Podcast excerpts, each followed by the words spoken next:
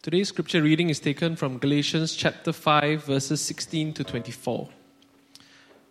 But I say, walk by the Spirit, and you will not gratify the desires of the flesh. For the desires of the flesh are against the Spirit, and the desires of the Spirit are against the flesh, for these are opposed to each other, to keep you from doing the things you want to do. But if you are led by the Spirit, you are not under the law. Now, the works of the flesh are evident sexual immorality, impurity, sensuality, idolatry, sorcery, enmity, strife, jealousy, fits of anger, rivalries, dissensions, divisions, envy, drunkenness, orgies, and things like these. I warn you, as I warned you before, that those who do such things will not inherit the kingdom of God. But the fruit of the Spirit is love, joy, peace, patience, kindness, goodness, faithfulness, gentleness, self control. Against such things there is no law. And those who belong to Christ Jesus have crucified the flesh with its passions and desires. Time for reading God's word. Good to see all of you here. Let's uh, dive in together and pray that God will show us Christ as we come to His word. I want to begin with a question for all of us to think about. It's a multiple choice to the two options. Is the Christian life about keeping rules or rejecting them? Christian life about keeping rules or rejecting them? Are you a rule keeper or are you a rule rejecter? Rule keepers think it's really important to keep standards, traditions, customs, practices, you know, ways of doing things. To be a good person or to be a good Christian, we must do this and, and not do that. Right? Rule keepers. Rule rejectors, on the other hand, you know, sometimes react against rule keepers. And, and rule, keep, rule rejectors say that, you know, we, we should be free from these things, right? You know, doesn't Jesus love us already? You know, we should be free from standards, traditions, ways of doing things. We should be free to, to kind of live as we like. So we're back, back at the question that we started with. You know, which is the right approach to the Christian life?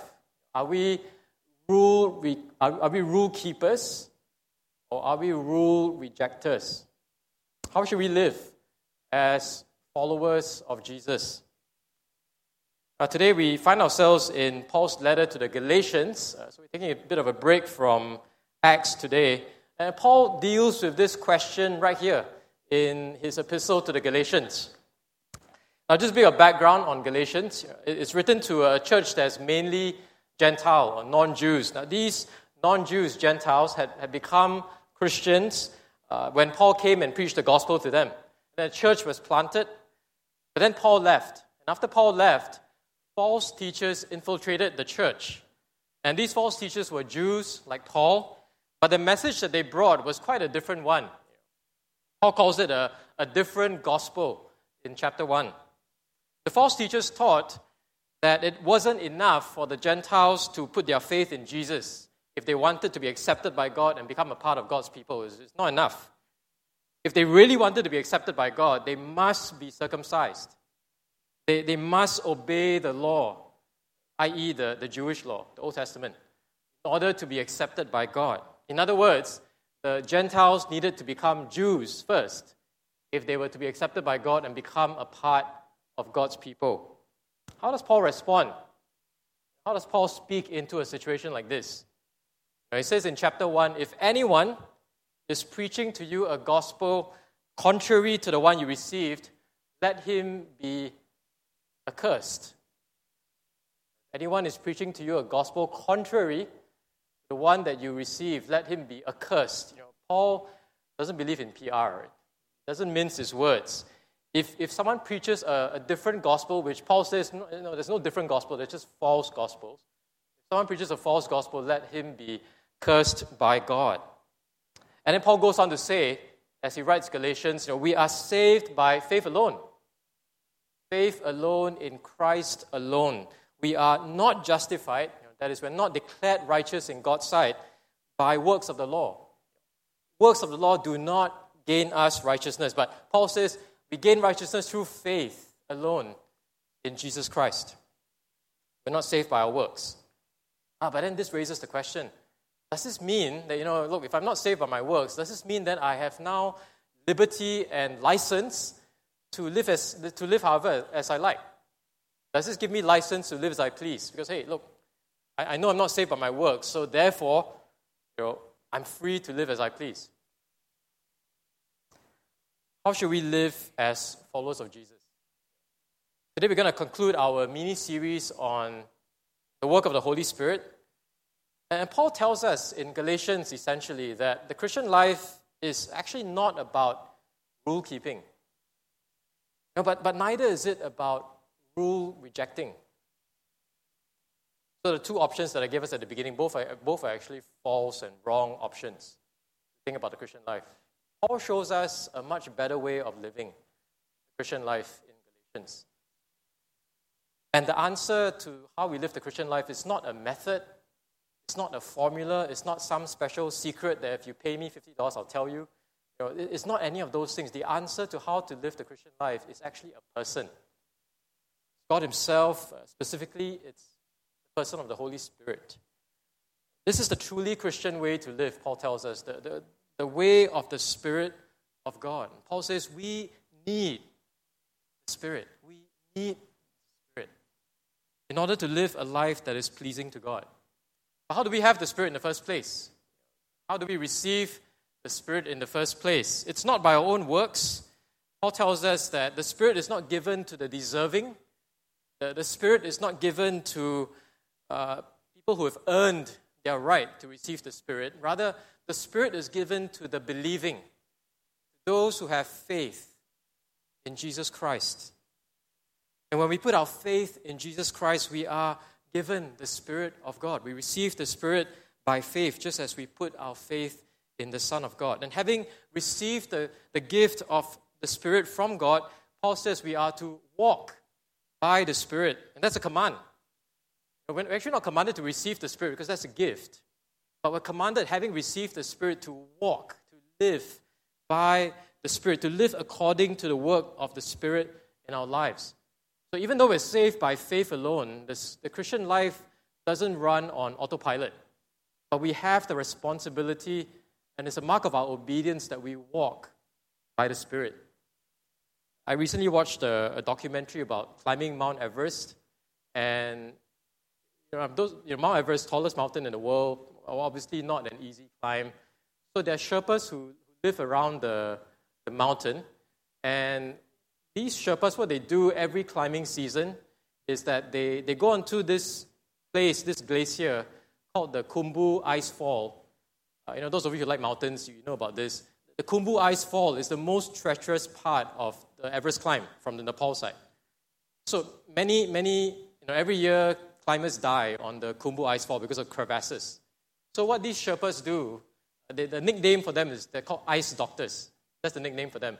So the Sherpas or ice doctors, they go onto the Khumbu ice fall and they prepare the route for climbers. So before climbing season starts, they're all busy preparing the route that these climbing parties will take across the Khumbu ice falls. So it's really, I mean, it's really dramatic. You see them laying down ladders over wide crevasses they're putting like fixed lines all along the route so that it's safer for all the climbing parties as they pass through. And know, if, if you're a climber that, that climbs Everest, you know that it's wise to follow the route set up by these ice doctors beforehand. Uh, that, that's a really good picture of walking by the Spirit. We, we, we face a treacherous route as we navigate the Christian life, as we long to be home with God. The Spirit is the one who has prepared the way. The Spirit is the one who, shows us how we should walk, where we should walk, where, what is safe, what is not. And, and Paul says, we, therefore, we walk by the Spirit. Because on either side, we face danger and travail, just like a crevice. Instead, Paul says in verse 25 of our passage, he, calls us to keep in step with the Spirit, which, which really is a, a military term. It means to to close ranks, to not step out of line with the Spirit. I mean, some of you watched the National Day Parade, the part where the, the military contingent's coming through, you know, and they're all in formation. That, that's the picture that Paul, Paul gives us of keeping in step with keeping in step with the Spirit. Don't step out of line. Now, I re- recognize that you know these terms, walking by the Spirit, keeping in step with the Spirit, you know, they, they still sound a lot like Christian jargon, right? You know, maybe they, they sound a bit spiritual to us, like, wow, you know, that, that sounds really great, but what does it actually look like? Right? Do we have examples of what that actually looks like to walk by the Spirit and to keep in step with the Spirit? Let me give us a couple of examples from you know, maybe, maybe life. Some of you might uh, resonate with some of these examples. Example number one maybe facing a trial or temptation, but we're reminded of God's love for us. Get fresh, fresh encouragement from knowing that we have a Heavenly Father, that we are His beloved children. This helps us to draw near to God and to pray, Abba, Father. Now, this is walking by the Spirit. Why? Because He is the Spirit of adoption, who assures us of God's love for us and of our status as His children. You ever had that? You ever had that experience? When, when you're just freshly assured that, yes, you are my Heavenly Father God, I, I am your child, and I can come to you. That's walking by the Spirit. Second example, we're having a really stressful day. And we're taking it out on our spouse, we're taking it out on our children, our friends, our colleagues. You know, but, but somehow we're, we're prompted to read scripture. Because, okay, you know, I gotta do my quiet time, so I'm just gonna read the Bible. So we spend a few minutes reading and thinking about several verses. And, as we read, know, God's word seems to press on our hearts. You know, even if it's just a few verses. God's word seems to press on our hearts more and more. And as we read, we're convicted of sin. As we read, we're convicted of, gosh, I've not honored God in the way I've treated the people around me. I've kind of vented my frustrations. And as we read God's word, we're, we're convicted to repent of our anger, of our frustration, of our impatience And at the same time, we're convicted to draw near to God, to seek His strength, to seek His comfort. That's walking by the Spirit. Walking by the Spirit. Why? Because He is the Spirit of truth. He teaches us God's Word, not just teaching us intellectually, but pressing the Word of God onto our hearts. Does. Example number three you could be feeling discouraged and far from God. You know, maybe, maybe we're here, but we're really not too keen to be here because we feel far from God and we feel like a hypocrite every time we show up for church. Is that you? I know I feel that way sometimes. You know, then, then maybe a Christian brother or sister comes along, and this Christian brother or sister says to us, Hey, how are you doing? Look a bit down. How can I pray for you? What's going on in your life? How can I encourage you? And we start to share our burdens with this brother or sister.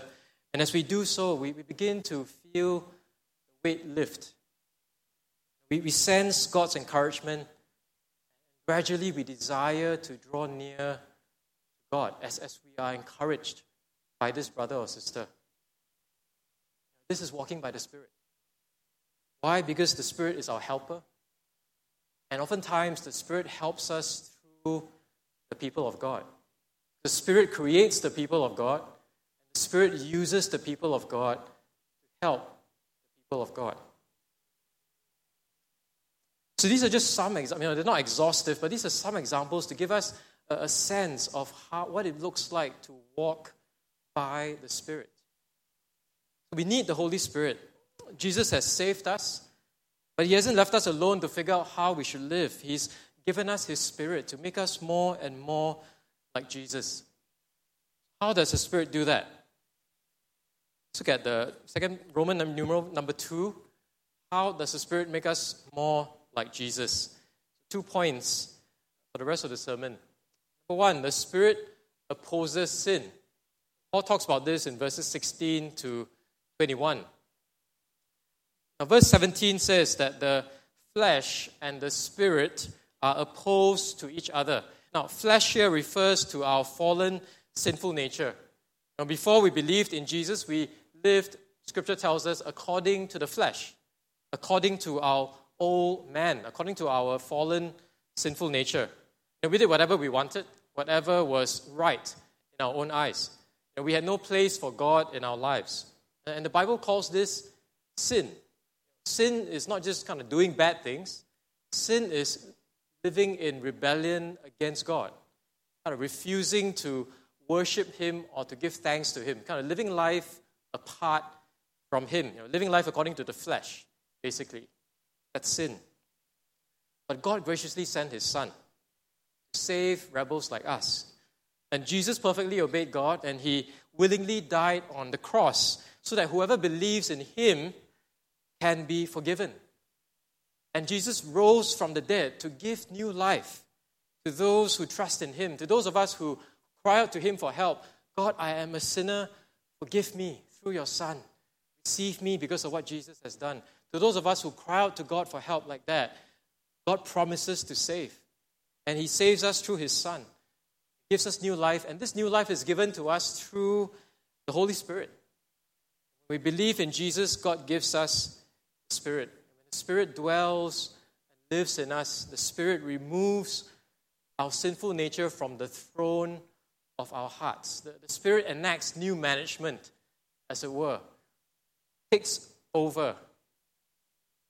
The Spirit gives us new hearts, new hearts that are loyal to King Jesus. That's why we can say that the Christian life, although it's not about rule keeping, the Christian life is not lawless either. In, when a Christian, when, when someone becomes a Christian and someone receives the Spirit, that this person will regard God's word as good, God's commands as a delight, His law as a good thing. So this person will begin to live in dependence on God. This person will begin to live with a delight in following God and taking heed to God's word. Now, this is what the Spirit does, giving us a new heart, writing God's law on our heart so that we desire to follow Him and live for Him. However, even though we are followers of Jesus, the influence of our sinful nature still remains. We still struggle with sin because we haven't been perfected or glorified with God. We still live in a fallen world, and in this present evil age, we still struggle with sin. So even though sin no longer rules over God's people, sin still remains dangerous to God's people. I, I liken sin to a terrorist. You know, just like a terrorist, sin is not in control. But sin will do what it can to distract us, lead us away from following King Jesus. We have to be watchful. By God's grace, we don't fight alone. As we sing in Mighty Fortress is our God, we sing these words, don't we? Right man, we're not the right man on our side, our striving would be losing. But thank God that we have the Spirit who empowers us to oppose sin and put sin to death. That the Spirit empowers us to turn away from the works of the flesh.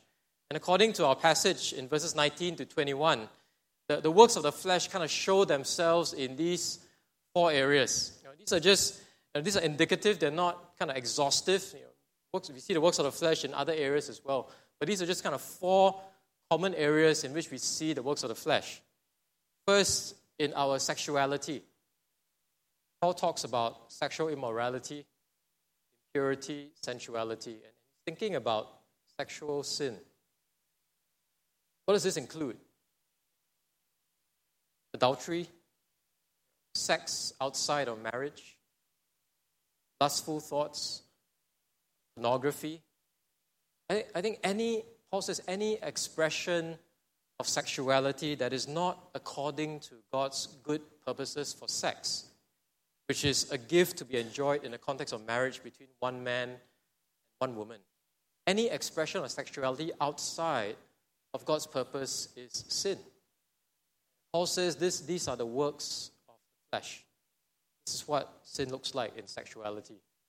And then Paul goes on to talk about another area. He talks about worship as a place where we display the works of the flesh. He talks about idolatry and sorcery. Now, I know many of us, uh, we don't struggle with the need to bow down to a graven image. Maybe some of us do, but I think maybe most of us don't, right? We think of idolatry in that sense. You know, I don't, I don't bow down to any graven image. I left that a long time ago. I'm, I'm kind of safe. But do we love things or do we love people more than we love God? Do we trust in things or do we trust in people more than we trust in God? Are, are we trying to find our source of well being and approval from things or people? So, even though we might not bow down to a graven image, we still struggle with idolatry. Every time we give our affection, our devotion to something or someone more than we are devoted to God, that is a form of idolatry. Every time we trust in something more than we trust in God, that is a form of idolatry. A third area where, where Paul talks about the works of the flesh is our relationships.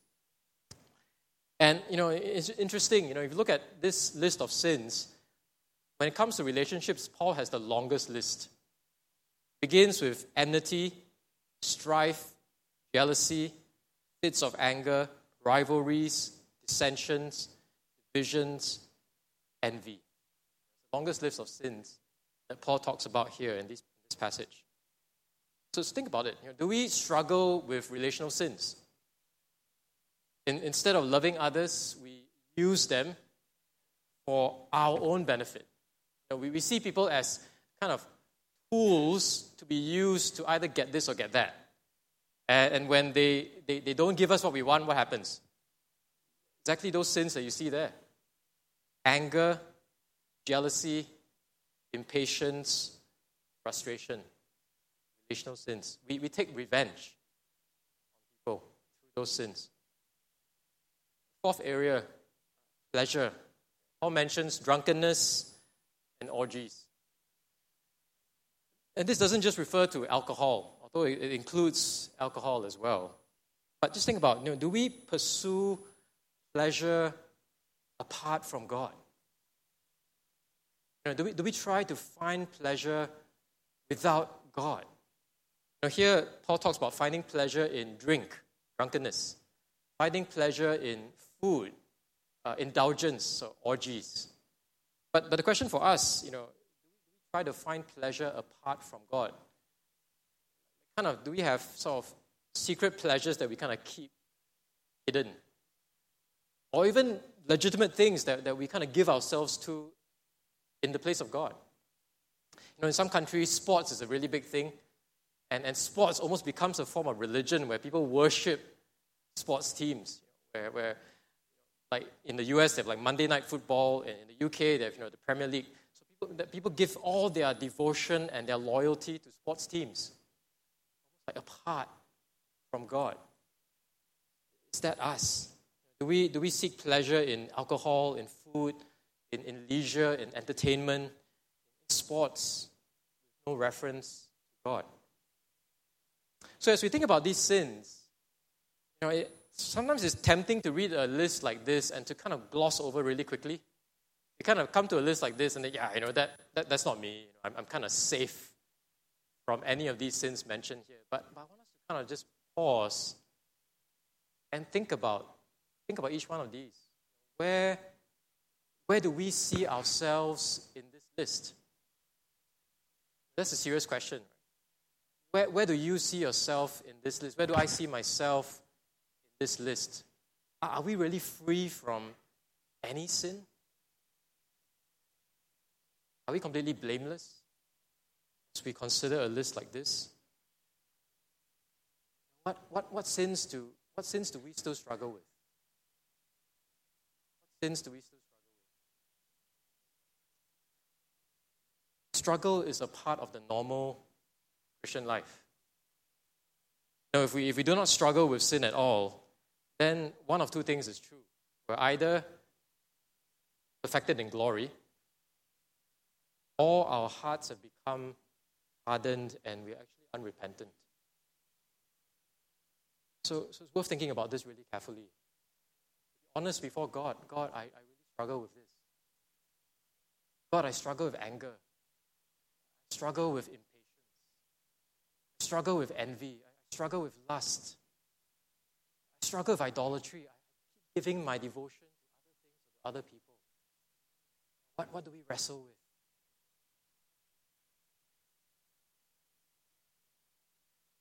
The good news is that the Spirit in us opposes the flesh.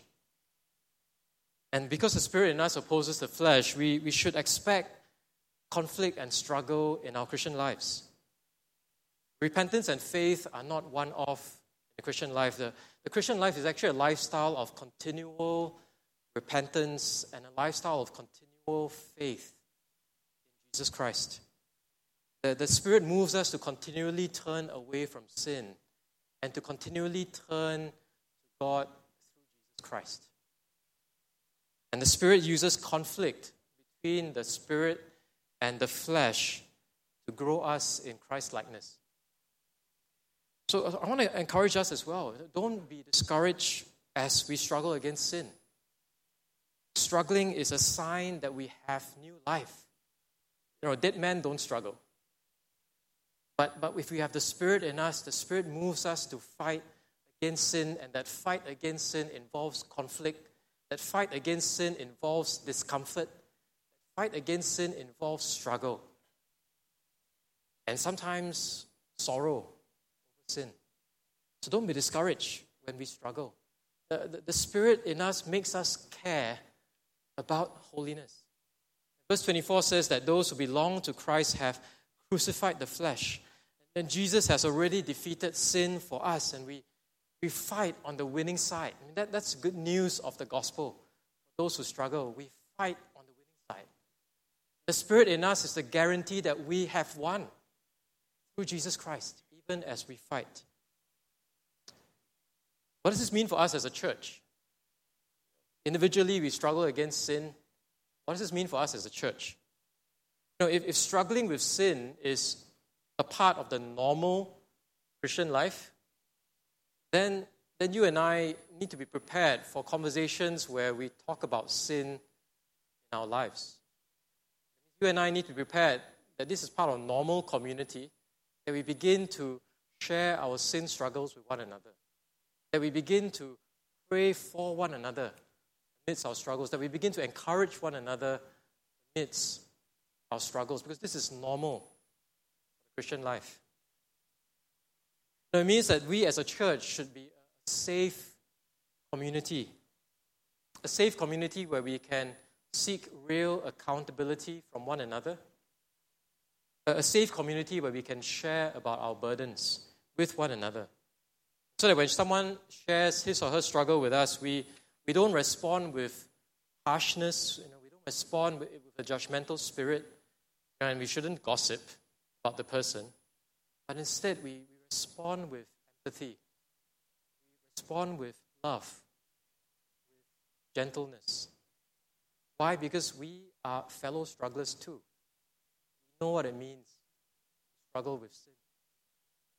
The church should be an encouraging community where we are continually exhorting one another to turn away from sin and to turn to Christ again, again, again. I think that's why Paul writes these words in chapter 6, you know, the familiar passage in chapter 6, verse 1 and 2. Brothers, if anyone is caught in any transgression, how we know?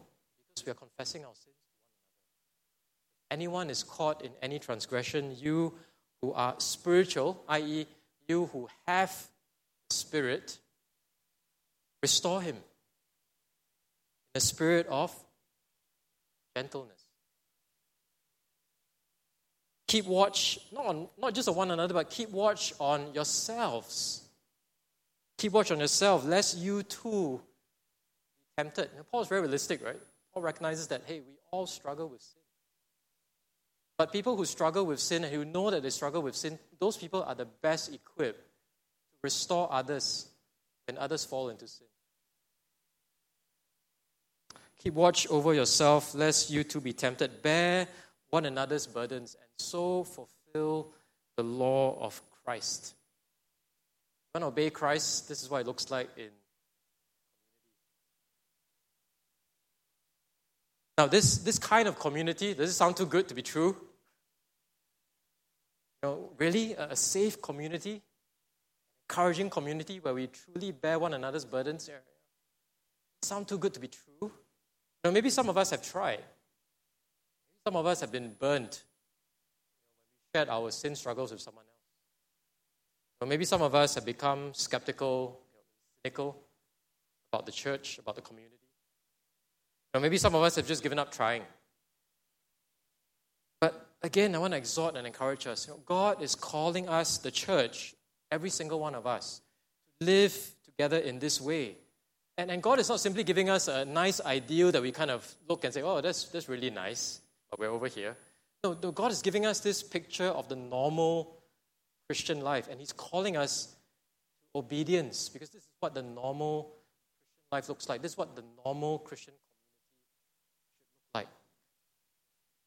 Now, how can we create this kind of community you know, where it's safe, where it's encouraging, where we struggle with sin, against sin together, encouraging one another? How can we create this kind of community? The good news is that we can't. None of us can. But God can.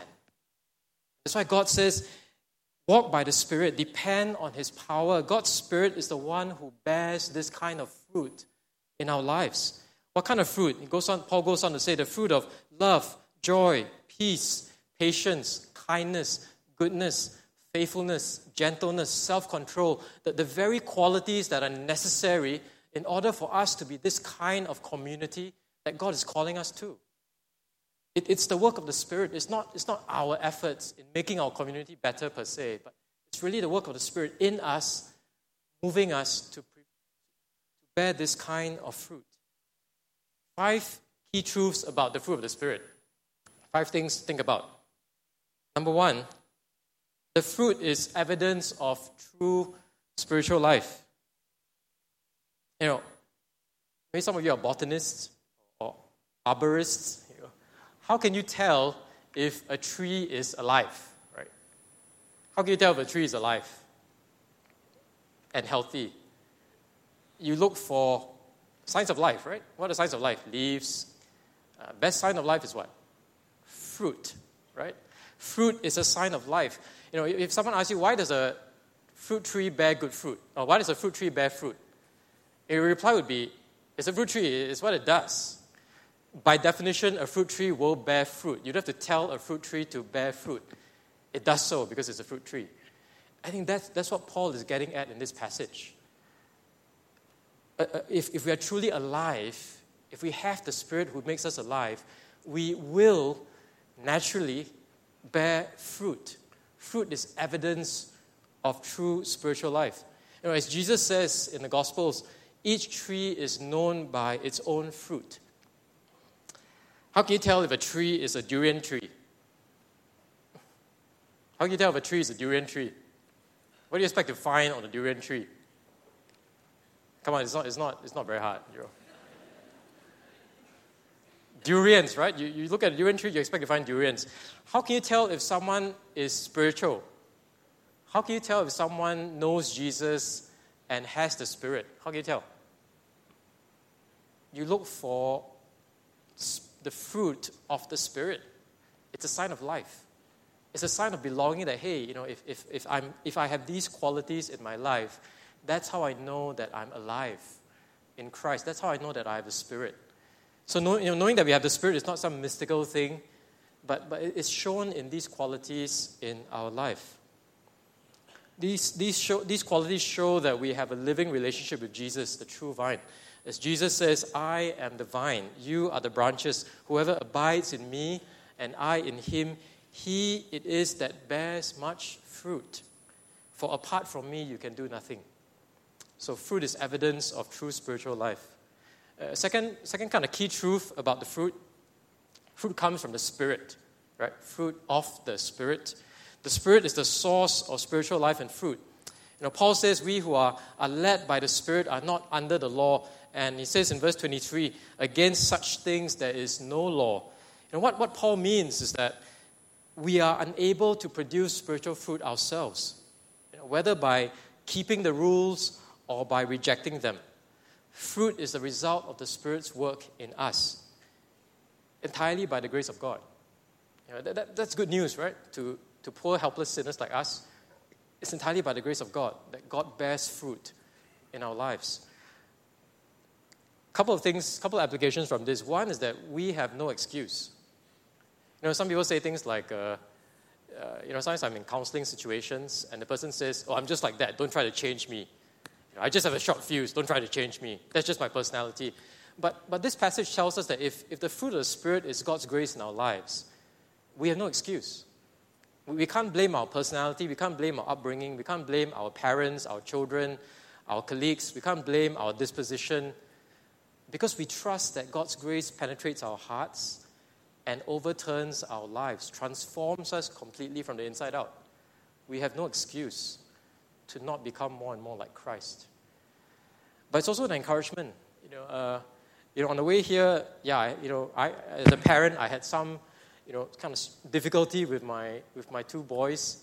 You know, that, that was tough on me as a parent, right? It's like, ah, get to church and you're hoping to kind of prepare your hearts for church, and you come to church like, ah, you know, just had this like shouting match with with the kids. You know, but, but knowing that it's the work of the Spirit is really encouraging as a parent. Because I know that you know, it's not me trying to manipulate my children into obedience. It's not about me trying to put more rules into their lives so that they can kind of toe the line more. But really, it's about me showing them grace. It's, it's about me pointing them to the only source of life Christ and His Spirit. So maybe I begin to parent a bit differently as well. You know, I, I no longer resort to threats and blackmail or, or bribery in order to kind of secure a certain behavior, but I begin to, to model grace to them. I begin to, to first show them that, hey, daddy needs Jesus too. Daddy's also a sinner. You know, please forgive daddy for shouting at you, you know. And I begin to show them grace and hopefully begin to point them to the source of grace, Jesus Christ, because He alone is able to change the hearts of our children. So, so if you are a parent and you struggle you know, with, with your kids in whatever way, you know, take comfort that the Spirit is the source of life. He is the source of life for your children as well. Trust Him. You know, ask Him, cry out to Him, God, help me. You know, help, help change the heart of my child so that he loves you and he follows you. You know, that, that's our only hope as God's people. Third fruit, uh, sorry, a third truth. The, the fruit is cultivated in our relationships. You know, look at this list. All of them focus on how we relate to other people. You notice that about the, the qualities? You know, what, what does this tell us? God uses our relationships with one another to make us more like Jesus, and this happens especially when we irritate one another, when we bump up against one another, when we step on one another's toes. Right? Look at the list. You know, if everything's always fine and perfect, when do we need to be patient? If everything's always fine and perfect, when do we need to be gentle? When do we need to be loving? And when do we need to be joyful, even as we are sinned against? You know, this list, this list of qualities reminds us that it's in the bump of relationships, it's in the conflict of relationships. That's when God grows us in the fruit of the Spirit. So next time someone sins against you or offends you, I mean, it's hard. But thank God. God, help me to learn something from this. You know, God, help me to learn to be patient. You know, God, help me to endure. God, help me to still respond with love and gentleness, even as I'm sinned against. You know, for example, I, I know a friend, a really godly brother. Uh, he serves as an elder in, in one of the churches that I used to attend you know, really godly brother got married later in life. He told me after he got married, you know, I used to think I was a patient person, and then I got married. Now, I've spoken to some dear brothers, asked them, you know, after the first year of marriage, hey, how's marriage? And a lot of them tell me, well, it's very sanctifying. very sanctifying. Why? Because you're in the bump of a relationship. And as you get closer and closer to someone, you bump up against that person more and more. You, you see the need to love, to be gentle, to have joy more and more. And that's how God grows us in the fruit of the Spirit. Conversely, the health of our relationships say a lot about whether we are truly following Jesus. So it's a good question to ask ourselves. You know, how is the health of our relationships? What do, what do our relationships say about how we're following Jesus? You know, Paul has to address relational issues in Galatians. You know, in Galatians, what's happening is that they, they reject the gospel. And when they reject the gospel, what happens? It, it, the effects spill over into their relationships. And I don't know whether you've ever noticed this about Galatians. Look at, look at uh, chapter 5, verse 15. Paul says, If you bite and devour one another, watch out that you're not consumed by one another. Verse 26 Let us not become conceited, provoking one another, envying one another. And every time we, we drift away from the gospel, our relationships suffer. But Paul tells us here spiritual fruit fosters deep spiritual fellowship. And the lack of spiritual fellowship indicates a lack of spiritual fruit. How many fruit of the Spirit are there? It's truth number four. How many fruit of the Spirit are there? How many? How many fruit of the Spirit? Anyone? That's right, one. You notice that? It's singular, right? It's not the fruits of the Spirit, it's the fruit, singular of the Spirit. Why? You know, why is it singular? Because all these nine qualities go together. You know, it's not a buffet, like, hey, I like love. Uh, I don't know so much about patience, but I really like love. You know? So it's not a buffet for us to pick from, but it's a set meal. You know, it's, it's one complete set. Why? Because truth number five, because the fruit reflects the character of Christ. This is why all the qualities go together, because together, all these qualities show us hey, this is what Jesus looks like. This is what Jesus is like. So Christ's likeness is like a, a beautiful diamond, and these qualities are the nine different facets of that one beautiful diamond. So Paul is holding up Christ to us in these, in these verses, and he says, Hey, you want to know Christ? This is what he looks like love, joy, peace, patience, and, and so on. And this, Paul says, This is what Christ looks like in his glory. That's why they all go together as the fruit singular of the Spirit. All these qualities point to Jesus, especially what he has done for us through the gospel. So, uh, just in, in, in closing, I want to just walk us through these qualities and help us to see how they reflect Christ. And I pray that the Spirit would, uh, would really help us to see Christ as we think about these qualities and think about how our lives can more and more reflect Christ, especially in our relationships with one another. Love. You know, love is mentioned first. Why? Because God is love. Right? It's such a fundamental characteristic of God. And Scripture reminds us that Jesus loved us while we were still sinners. He loved us by laying down his life for us.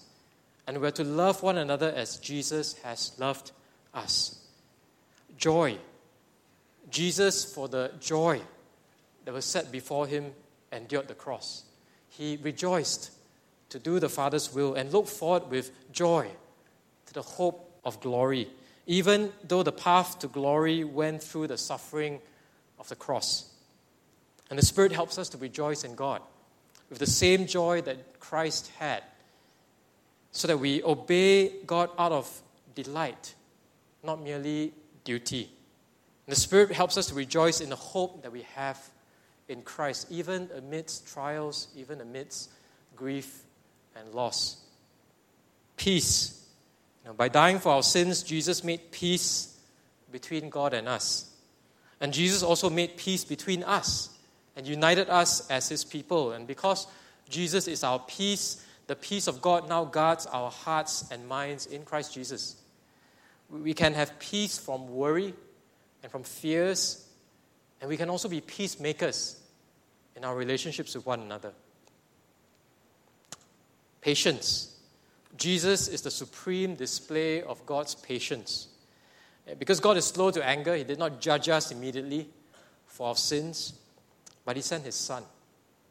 And if God is so patient with us, in spite of our rebellion against Him, then I think we can be patient with one another. The Spirit helps us to be long suffering, to bear with one another's sins and weaknesses, just as God has borne with us kindness and goodness. You know, really, these two qualities reveal God's generosity. And where do we see God most generous to us? It's by giving us His Son. And because we've received Christ, we can show the same generosity to others around us, the same kindness and goodness to others around us. You know, we can be welcoming to strangers who come into our midst. We don't just rely on the, the ushers or the welcome team to be welcoming, but all of us, as God's people, can be hospitable. Faithfulness. Jesus is the faithful one who has fulfilled all of God's promises. He's the one who reflects God's faithfulness by coming in the flesh. And because He's faithful, we can be faithful with one another. We can speak the truth in love to one another. We can point one another to the faithfulness of Christ. Gentleness. Jesus says, I am gentle and lowly in heart. And you, come to me and you will find rest for your souls. You know, Jesus is not harsh towards us. He deals gently with us when we sin. And when others sin or when others sin against us, we can be gentle with them. We can seek to restore them in the spirit of love and gentleness. Finally, self control. Jesus did not come to serve himself, he denied himself. He made himself nothing in order to serve others. And I think that's what self control looks like. Self control means to deny ourselves, take up our cross, and follow Jesus. Self control means that we, we, we no longer live for ourselves, but we live for our King who died and rose from the dead to save us. And we live for the King's people, you know, our brothers and sisters in Christ, whom we love and serve because we deny ourselves. That's what self control looks like. So, GBC, what, what has God want of us? Now, this is our last Sunday here before we move back to our building. But think about this what, what does God want of us? Does He want a new building? Does He want kind of successful ministries? Does He just want numbers in our gatherings? You know, what does He really want of us? And the fruit of the Spirit tells us that what God really wants is Christ likeness. God wants us to become more and more like His beloved Son, not just individually, but together in our life together, in our relationships with one another. And the good news is that God has given us His Spirit so that we, by His Spirit's help, become more and more like Jesus. Now, that's good news. That is the grace of God. And I pray that we as a people would rest in God's provision, to, to ask Him for help, to trust in His Spirit's work, to trust in His Spirit's power working in and through us to make us more like His Son. Let's pray together.